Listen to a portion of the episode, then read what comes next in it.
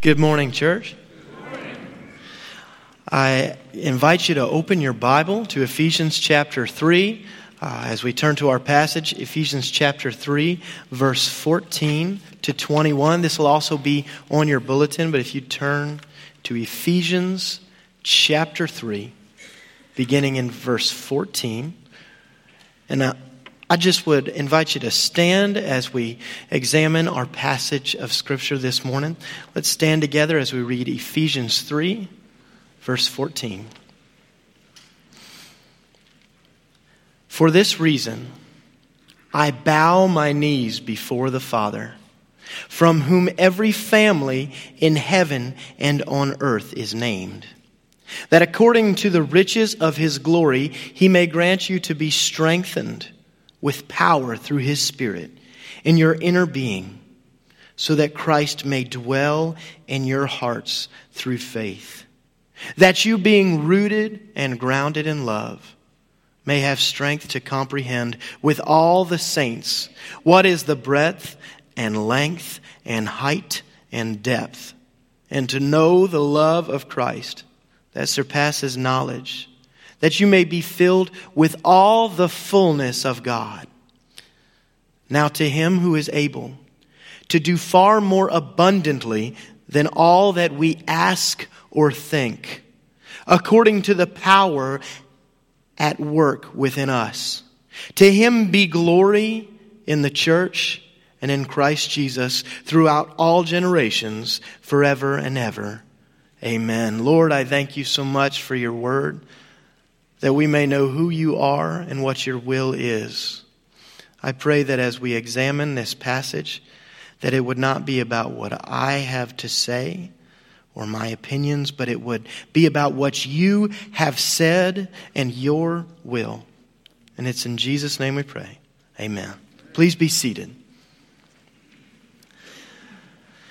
It wasn't that long ago that I sat down in a room right down that hall and answered some questions and asked some questions. I remember it like it was only eight months ago. And the whole process, I just remember being so excited about what God is doing here at Cornerstone and just praying that I would get to be a part of it. And throughout the whole process, interviews and uh, ultimately coming here and preaching and, and the subsequent vote, I remember going to a dear friend of mine that lived near us and asking for prayer throughout this process, asking him that he would pray for me. And he said, Of course, of course he'd pray for me. And he just wasn't sure how he would pray. He said maybe he would pray that I would um, just tank the interview, that the sermon would flop, and, and, and just because he would miss me so much if I left. And then he said, more so, he would miss my children, but that's how things work. But of course, he was kidding and he prayed for the will of God. He prayed that the Lord would move in the whole process. But it just brings up a thought. So often people tell us that they'll pray for us. So often we tell people we'll pray for them, and we usually don't say how we'll pray for them. And how much more comforting would it be to know, okay, this person is praying for me, and this specifically is their prayer for me.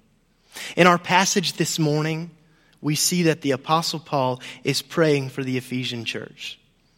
And he goes into detail about how he's praying for them. I'm praying for you. Let me tell you how I'm praying for you, what I am praying for in your lives.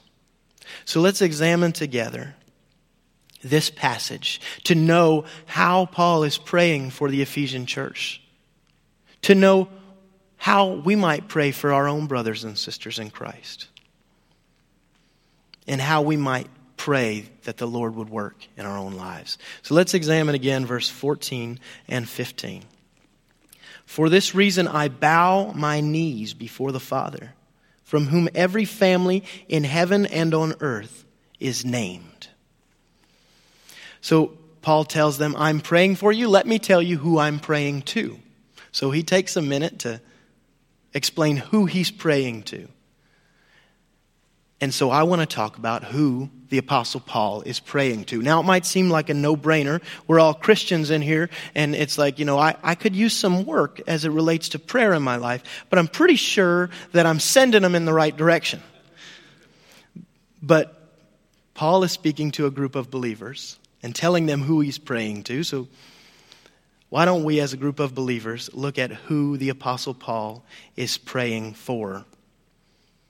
or who he is praying to. He is praying to God the Father. God the Father, why would he tell them that he's praying to God the Father? We all know that we're supposed to pray to God the Father. He tells them so that they would know that the power of a prayer is not determined by who is praying it or what you are saying, but the power of your prayer rests fully upon who you're praying to. So if you go, I'm going to pray, I don't know if it's going to be a very good pray, a very good prayer. Well, if you're praying to the right person, then it's a good prayer. It's a powerful prayer because the power of your prayer does not rest upon what you say, but who you're saying it to. You're praying to God the Father of all, from whom every family in heaven and on earth is named. What does that mean? Every family in heaven and on earth is named for God the Father. Well, God is the Father of all. All things originate from Him. We belong to Him. Everyone who has lived before is living right now or, or will live in the future. All exist because of Him. Everyone, whether they like it or not, in this world belongs to God and exist only by His sovereign will.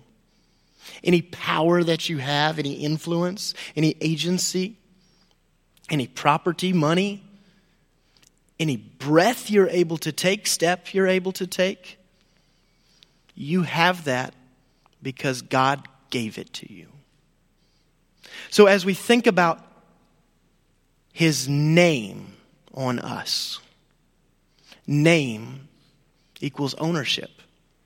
I don't know how many of you have seen the movie Toy Story. I see lots of movies like that because I have children in the house. But I like Toy Story. And you have Woody, this cowboy toy, and you've got Buzz, who's the spaceman toy. Now, those are their names Woody and Buzz. But if you look at the bottom of their boot, there's another name Andy. They bear the name Andy. Why? Because they belong to Andy. Every creature on this earth bears the name of God the Father because we belong to Him. Name is ownership. And this is who Paul is praying to. And when we pray, this is who we are praying to. And that is why our prayers are powerful. Again, not because of what we say, but because who we're saying them to.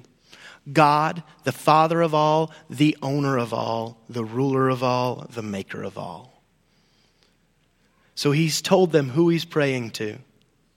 Let's look now at the specifics of his prayer requests. Let's look together Ephesians 3, verse 16 to 19.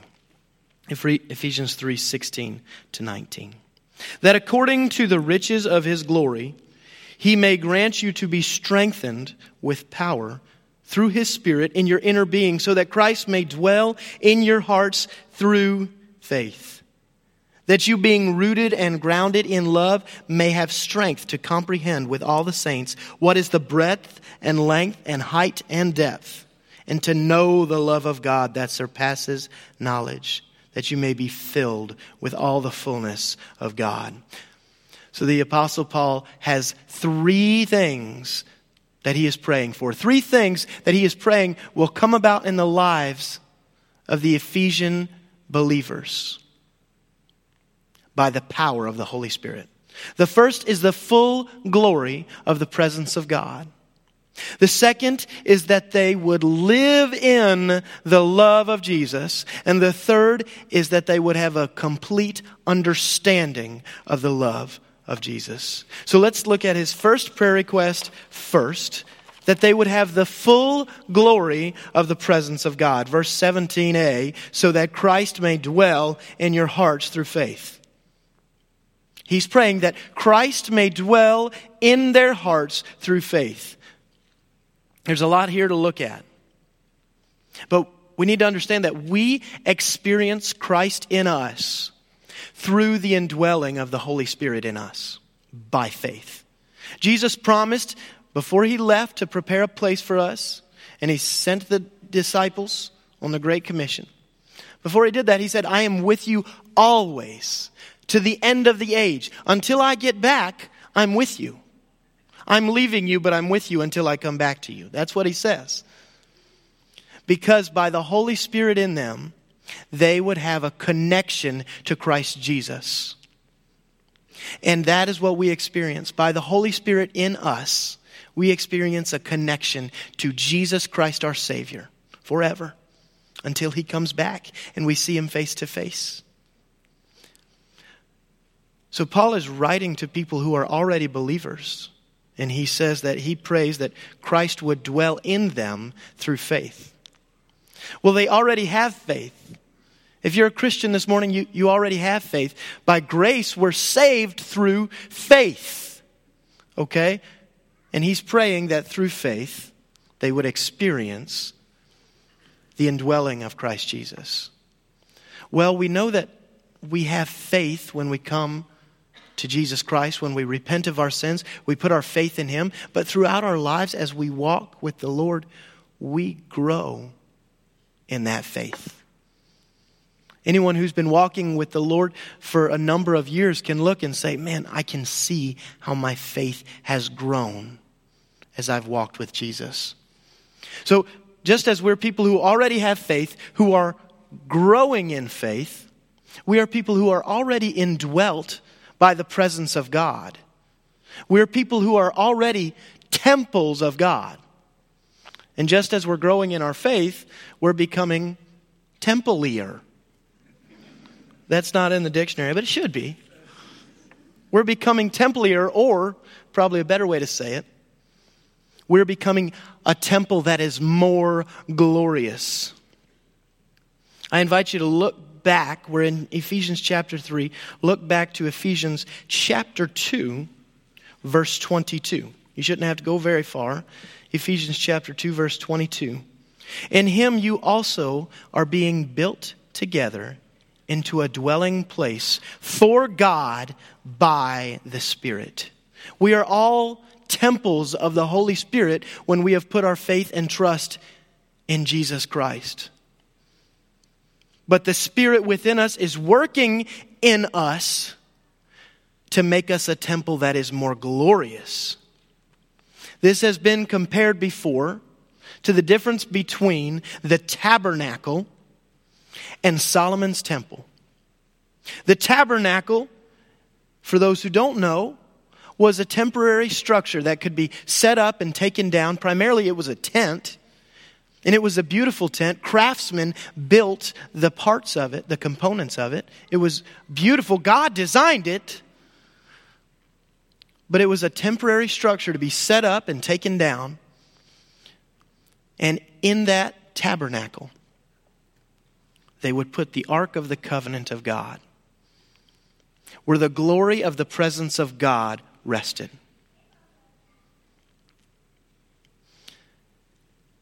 And eventually, Solomon would build another more glorious, more beautiful, greater and grander place for the Ark of the Covenant to be. He would build a temple. And there was nothing wrong with the tabernacle. God's presence, the glory of God's presence was there, just like it was in the temple. But because the Ark of the Covenant, the glory of the presence of God was in a grander and greater place. The glory of the presence of God would shine forth greater in that place.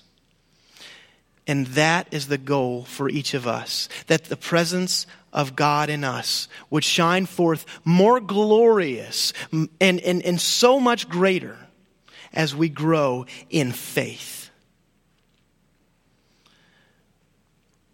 So that's his first prayer request that they would experience the full glory of the presence of God. His second prayer request is that they would be rooted and grounded in the love of Jesus. Verse 17, that you being rooted and grounded in love. We should be firmly planted within the love of Jesus and drawing from it for everything that we do. Every action we take should be fueled by the love of Jesus that we are firmly planted in. That if someone were to bump into us, the love of Jesus would squirt out of us. You ever meet someone like that? I would like to be someone like that. That every interaction that you have with that person, it's like, man, you're just getting the love of Jesus all over me. And that is Paul's prayer for the Ephesian church. Now, I like to, to cook things on my smoker, and I like to eat those things. But for those of you who like to do this, a, a ticket to success is to take that piece of meat and put it in a marinade or a brine and just let it sit in there. And let it just draw that in over time. Leave it in the fridge and that stuff for maybe a whole day, maybe two. And when you take that piece of meat out and you, you dab it dry so you can put the rub on, okay, it has changed. It has just taken that brine, that marinade, and it has become part of the essence of that piece of meat. And you cook it and you eat it, and it's like that, that brine, that marinade, I took it out of there. It's, it's a part of its essence now. And Paul's prayer is that that would be what happens for these believers that they would be so much in the love of Jesus that it changes the very essence of us. God's love. The Apostle John would tell us in 1 John 4 that if we don't love, we don't know God because God is love. So if we're not people like that, then it's pretty clear that that's not what we're sitting in. We're not sitting in God's love if we don't have love. Oh, how I love Jesus because he first loved me. Oh, how I love my neighbor because Jesus first loved me. Oh, how I love my enemy because when I was an enemy of God, Jesus loved me and died for me. Love should be part of our essence. The love of Jesus should be who we are. We should be rooted and grounded in that love. And now he says the third and final prayer request here that they would have a full understanding of the love of Jesus. If you're going to be rooted and grounded in it, you should understand it. Verse 18 and 19. That you may have strength to comprehend with all the saints what is the breadth and length and height and depth, and to know the love of Christ that surpasses knowledge, that you may be filled with the fullness of God. So he, he says that they would understand with all the saints. That's an easy part to skip over, but it's an important thing for us to see. Understand it with all the saints. What we understand about God, we understand with all the saints. We understand as a church. Now, that doesn't mean we do theology by consensus, okay? That doesn't mean, oh, what does everybody else believe? That's what I'll believe. That's dangerous. But what it does mean is that as brothers and sisters in Christ, we help each other along the way as we seek to know and understand God. I was talking with someone once who knew the words of his Bible very, very well. He read his Bible all the time. He could quote it. He could quote it better than I could. He could quote it better than a great deal of people that I had met, he knew the words of his Bible.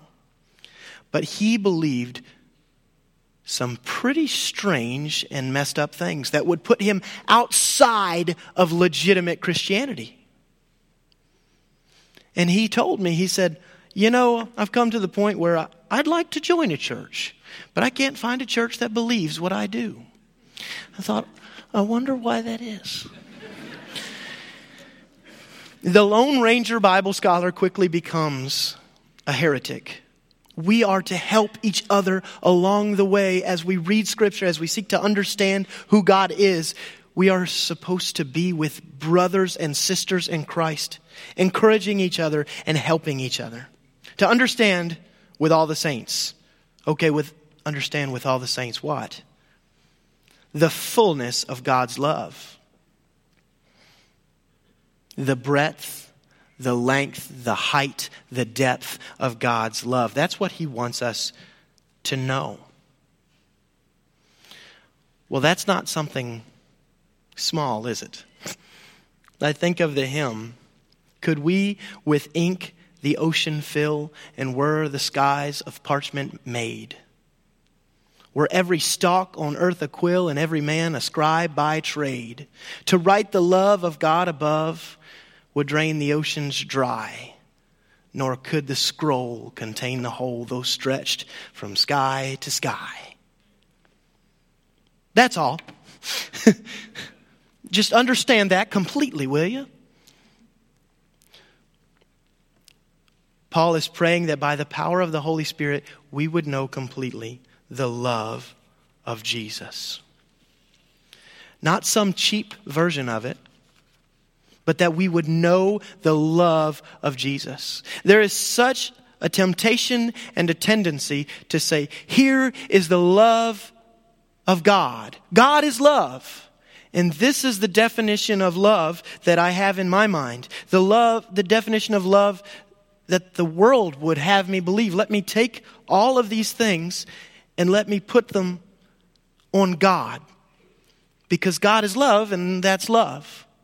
But that's not at all how we should approach understanding the love of God. God's definition of love is not the definition we have in our sinful flesh, in our own understanding. God's definition, God's version of love, is not the world's definition of love. True love, real love, is the love of God and to know what that is, to define it, we go to what God has said in His Word. And the Holy Spirit helps us to comprehend and internalize that definition. As we look at Paul's prayer for the Ephesians, he prays that they would have the full presence of God within them, the full glory of the presence of God within them and he prays for the love of Jesus Christ, that they would know it, that they would live in it. And that is the pinnacle of what the Holy Spirit can empower us to do.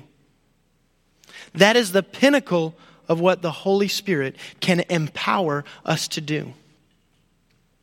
Sometimes when people think about the Holy Spirit is going to give me power, they think it's like from some kind of a superhero movie, I now have a superpower because I have the Holy Spirit in me. I now can do things that make me seem glorious because I have the Holy Spirit in me. I can now do things that are cool to watch, things that are sensational.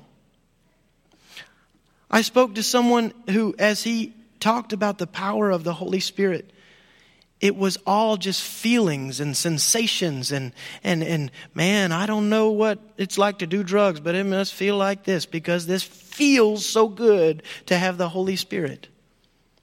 But as Paul prays for the Ephesian church, the pinnacle of what the Holy Spirit can do for them is to give them the full glory of the presence of God and that they would know and live in the love of Jesus Christ. That is the best thing that the Holy Spirit can empower you to do in this life. If we miss that, we've missed it all. 1 Corinthians 13, 2, and if I have the if I have prophetic powers and understand all mysteries and all knowledge, and if I have all faith so as to remove mountains, but have not love, I am nothing. If we've missed it, the love of Jesus, then we've missed all of it. As tall of an order as it is to pray for these three things to happen in us, verse 16 tells us how it's going to get done. Verse 16, that according to the riches of his glory, he may grant you to be strengthened with the power through his spirit in your inner being. So, number one, that God would provide you with these things according to his riches. What riches?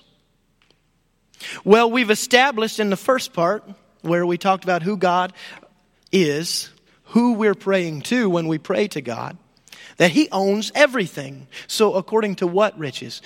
According to all the riches. So, God who owns everything. That's who we're praying to. So, as tall of an order as this seems, we're talking about God here.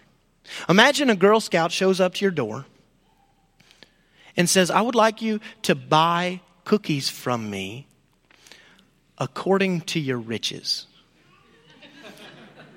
All right. According to this month's riches, maybe I can do 10 boxes. That's not buying according to my health, but it's buying according to my riches. So I'll buy 10 boxes. Yeah, I'll, i think I can do 10 boxes of Girl Scout cookies. And we're feeling pretty generous.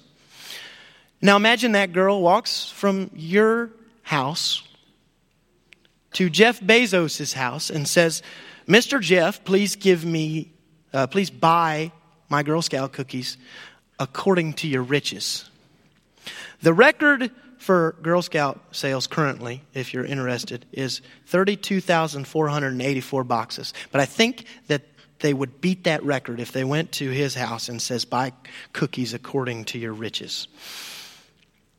When we ask God to give us things according to his riches, we're talking about something that is limitless. We're talking about something that has no end the riches of God. And when we ask God to give us something, no matter how big it is, when He gives according to His riches, He gives amazing things. So, the Apostle Paul prays that these things would happen, be granted according to the riches of God. And he also prays that they would happen by the power of the Holy Spirit within them. By the power of the Holy Spirit within them. And this is how we should pray. When we know that we're praying for something to happen in the life of a brother or sister in Christ, we're not praying that this happens by their own strength or willpower. We're recognizing that the presence of God is inside of them. And the things I'm praying for, for them, they will be accomplished by the power of God inside of them. When we pray that God would free a brother or sister from the grips of an addiction, we pray that that would happen by the power of the Spirit. When we pray that God would lift them out of a depression, we pray that that would happen by the power of the Spirit. When we pray that God would see them through a trial, we pray that the Holy Spirit inside of them would give them the strength to get through the trial.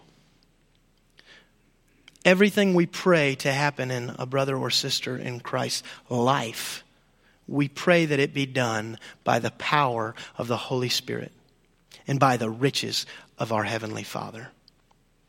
So let's look now to how the Apostle Paul closes out this prayer for the Ephesian church. Verse 20 to 21.